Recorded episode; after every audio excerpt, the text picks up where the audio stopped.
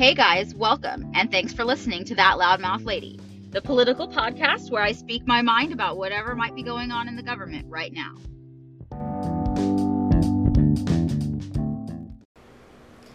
Hello, hello. Welcome back, my listeners. I'm so excited to be back today. Um, I know it has been quite a few months since I've put out a podcast, um, and I'm hoping to get more consistent going forward. Um, I had some family stuff going on that I had to take care of, and that took a lot of my time for a little while and a lot of my focus. And then I just got sidetracked with some other things, and I haven't been able to really record, but I want to get back into it. I want to get more consistent. And so I wanted to take this episode to just kind of catch you up on a few of the things that I've done in the last month and a couple things that are happening in the next couple of weeks.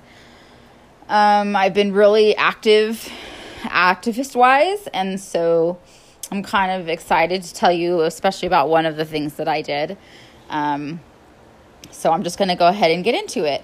I know that uh, most of you, if you've been paying attention, you know about all of the um, abortion stuff that's been going on in the country lately, all of the laws that are being enacted and reversed and changed to try to make it illegal for women to have the right to take care of their bodies and to do what they need to do for their lives. Um, so I organized my first rally here in Temecula, California. Um, I'm actually pretty proud and impressed. We had over 40 people there. Um, most of the response from people driving by was positive. Um, it was really, really good to see that so many people believe that at the at the end of the day, the core thing is that for each woman, they have the right to figure that out for themselves. It's not for anyone to tell a woman what she can or can't do with her body or what she should or shouldn't be doing with her body. And you know, it was in an area where we are actually predominantly very conservative. It was nice to see the positive response that we had. Um, we did have one woman stop by and start trying to have a debate with one young girl. Um, and, you know, in the end, we just calmly had a conversation with her. She thinks it's very sad that, you know, people are, as they say, killing babies or you know, whatever. And we just said that, that it, that's okay. She's allowed to believe that way, but she's not allowed to tell us how we should feel. And that's the end of, you know, at the end of the day, that's, that's it. Um, a few of my good friends showed up and one, a couple of them actually helped me in getting the whole thing organized and set up and, walked me through kind of how to organize one because it was my first time ever doing it. Um, and so I have to shout out to all my good friends who came, supported, did anything in any way to help make it the success that it was.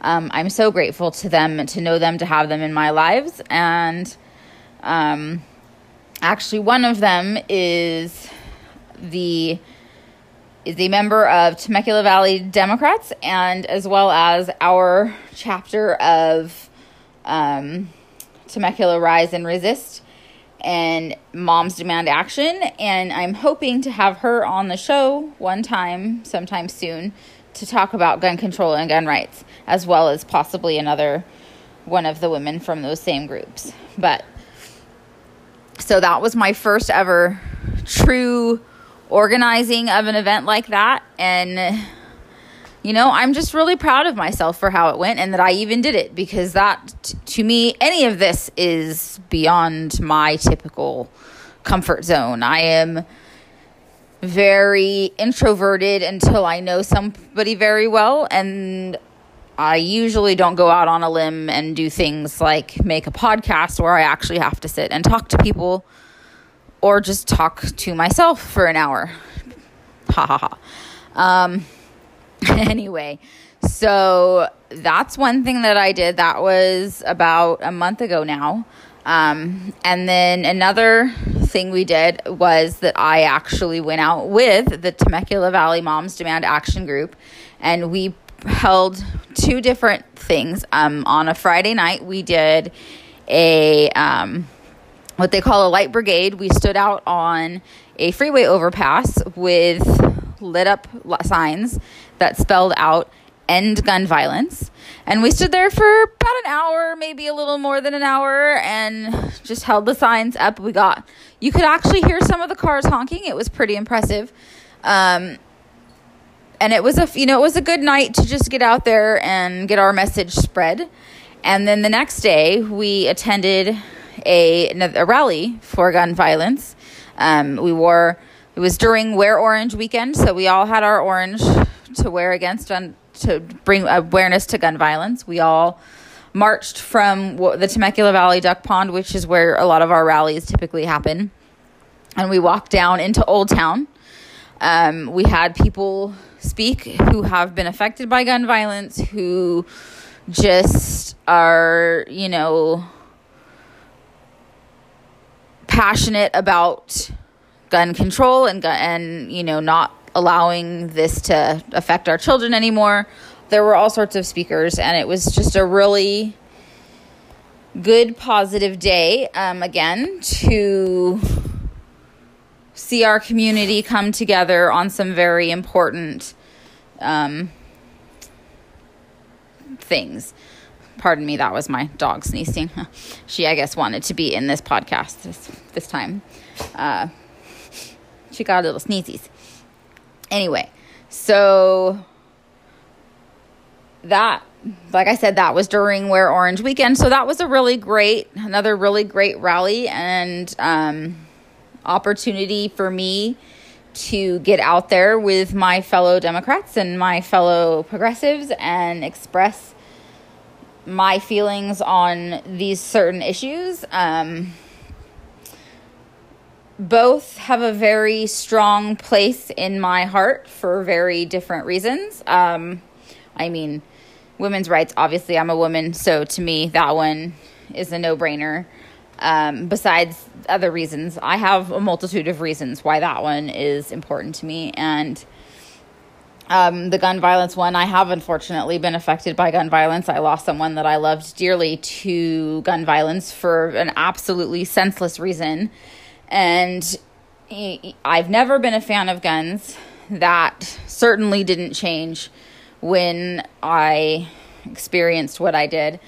Um, but it certainly solidified my resolve that we just need to be more careful and we need to be more proactive about how we treat these things. The fact that they're looked at as toys instead of weapons that could do serious damage to someone is a big problem. The fact that we have so many loopholes for people to get guns that shouldn't be around is a huge problem. There are a lot of things, even in the state of California, there are things that need to be changed in order to ensure that things like this don't happen again. So, you know, every day I'm hearing about another person who was affected by gun violence, another shooting somewhere. Uh, we recently had a shooting at a Costco, maybe a half an hour, 45 minutes from where I live. Um, a young man, we still don't know all of the exact details. They have not released any videos or anything like that. We have so far mainly heard from the shooter's lawyer because the shooter was a cop. He was off duty. He was inside a Costco shopping. Apparently, he was holding his minor child in his arms when another gentleman who we have come to find out was mentally handicapped in some way. They say autistic. There's been a few different things expressed as to what's wrong with him. So I can't speak 100% on that, but he wasn't there was some sort of um, disorder or something going on with him. And he somehow approached the officer. There's the officer says he was attacked. There's no clarification on that yet. Um, since no one's seen the video, we can't say for certain how it all went down. In the end, the officer shot that young man and both of his parents. And when I say young man, he was in his early 20s, I believe 23 or something like that. So, or possibly early 30s. He wasn't like a teenager or younger, but he wasn't, his parents were in their 60s, I believe. And they were also shot. Um, he, the young, the young man, was shot and killed, and his parents were both critically wounded, but both lived. Um, I believe the mother is still not doing very well in the hospital. So, you know, my my thoughts the fam- to go out to the family completely. I can't imagine what they're grappling with right now and what they're trying to, you know, understand about this whole situation and what happened to their family member. Um, the officer who he claims he was knocked unconscious and that when he woke up, he grabbed his gun and he shot. And there, there's claims that six to seven shots went off. Um, you know, there's a lot of questions of why he didn't try and stop it a different way. Why did he immediately grab his gun? Why did he even have his gun in a Costco? Like, this is California. This isn't the Wild West. There's a lot of questions about this. But he wasn't arrested. He has a lawyer. It's currently out of the Corona Police Department's hands and has moved on to the Riverside DA to decide if they are actually going to be um, going forward with a case or not. I know that popular opinion seems to be online that they at least attempt to go forward with a case against this man because a lot of people are just uncomfortable with the way that whole situation went down and I am personally one of them. I I understand that it is a very tough job to be a police officer and I understand that there's a lot of fear involved with being a police officer right now when we hear about officers that are being shot, you know, day to day just while doing their job or not even while doing their job, just walking down the street or getting lunch or whatever. You know, I've heard a few stories and I do understand that, but I also feel like that shouldn't have been the immediate first response for whatever happened. Um, clearly, this gentleman was not able to they say he this they say that the young man who was killed was nonverbal so clearly he wasn't able to communicate in any sort of way anything to cause any sort of argument perhaps had and from what i'm guessing and, and this is total speculation here that the parents were trying to calm the child down or calm their son down. I shouldn't say the child. They were trying to calm their son down and possibly even explain to the officer exactly what had happened and what was going on with their son when they were all shot. And I think had, you know, a few more minutes moments just been taken, no one's life had to be taken that day. I think that things could have gone in an absolutely different direction had they just stopped and taken a few moments and perhaps not handled things in an immediately I'm going to shoot way. I don't know. I understand there's people that are absolutely in defense of it, that he had his child in his arms and this and that. But again, there's questions. If he was knocked unconscious, then he no longer had his daughter in his arms, or did he still have his daughter in his arms when he grabbed his gun? And if he had his daughter in his arms when he grabbed his gun, that's pretty dangerous for shooting. And you know, there's just so, there's so many questions, and I would really like to see the video um, going forward. But, you know, this to many in our community, this is just another sign of why we need more, you know, more caution when it comes to guns and more, you know, insight into gun control and people and, you know, just that kind of thing in general. So, okay, so now that those are the two things that I've done recently those are you know the biggest things that I've done recently are those two rallies. I've I'm really trying to get a little more involved activist wise, like doing things. I can talk clearly till the cows come home. I can go off on tangents that probably make you snooze. I don't know. Hopefully, you're still paying attention after that whole convoluted story I just attempted to tell you. Um, but I'm trying to do a bit more actual stuff. So even this morning, I was at a, another member of the community up here at her house. She was lovely and kind enough to invite a big group of us over to fill out some postcards to both our local government as well as others farther out and just to bring awareness to certain issues like gun control um, and then another one that's about to become a big thing down here um, that we're having a couple rallies for which is the whole immigration situation um, for many of us up here it's become a little close to home, we do in fact have a border patrol station in the city of Murrieta. It's a very small one. It can not house very many people, and from what I understand, it has just shy of 100 people living in it right now.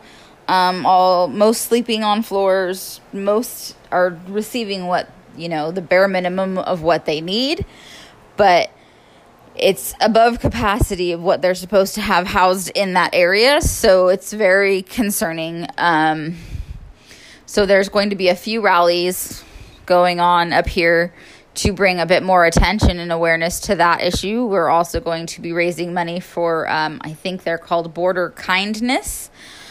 Um, I will double check on that and share that at a later date on all of my accounts. Um, because those that company or that organization could definitely use you know everybody's help in doing what we can to make things better for the immigrants that are stuck in these horrible positions it's we i the children break my heart you know seeing the picture that i'm sure most of you have seen that picture recently of the father and his, I believe, daughter or his child who were trying to swim across the Rio and unfortunately got pulled under and died. And that, it, you know, I, I don't know how anyone can look at that picture and just flat out, you know, uh, well, that's what the, you know, that's their fault. Shouldn't have tried to do this, uh, you know, whatever have some compassion. They're they're gone. They're you know the mother watched her husband and her child die you know, I just, mm it shouldn't be happening here. It shouldn't, none of this should be happening here, not in our country. And, you know, if there's anything that I can do to stop that, um, you know, or at least bring awareness to it and maybe, you know, make one person realize that it's just not what we should be about, then that's what I'm going to do. Um, and then one more thing that I'm kind of I'm excited about it, not really excited, but you know, it'll be a fun little day. Um, tomorrow morning, we are going to be at Duncan Hunter's um, trial. First, it's for his first day. He's got, I don't know if it's a preliminary hearing, exactly what it is. Um, but he will be going into court tomorrow morning, so there will be a rally before his court hearing um, to, you know, just let him know what we think about him, about, you know, this mess he's made of his finances and his campaign funds and um, you know let him know we think he should take ownership of what he's done and he should go ahead and just you know step on down and you know walk away and so I'm really excited. I will actually be doing a Facebook Live of that tomorrow morning. So if you, you know, feel like it, uh, 9 a.m. Pacific time, we will be at the courthouse. I will be filming live. We will be filming the rally as well as him walking into the courthouse. I won't be filming in the courthouse because I don't even know if I'm going to be allowed in there or if we're staying for that or anything. Um, but we will be filming him arriving and him walking on in. So if you would like to see that, make sure you tune into my Facebook page um, and check it out. And if you're listening to this after, then you can go ahead and pop on there and see the recording of how it went down if you'd like, if you haven't already seen it. Um, anyway, so that's what's been going on in my world for the past few. Well, that's just the past few weeks. I'm not really, you know, there's been a lot going on the past few months, but not so much of it has been in any way involved with politics or me being an activist or anything like that. So Um, that's really what's been big for me the past couple of months. If you have any questions, you want to talk about any of this, whatever. Um, if you have any suggestions on future episodes that you want to hear me talk about, um, you know, drop a comment, shoot on my Twitter, on my Instagram. I have an Instagram now, and on my Facebook.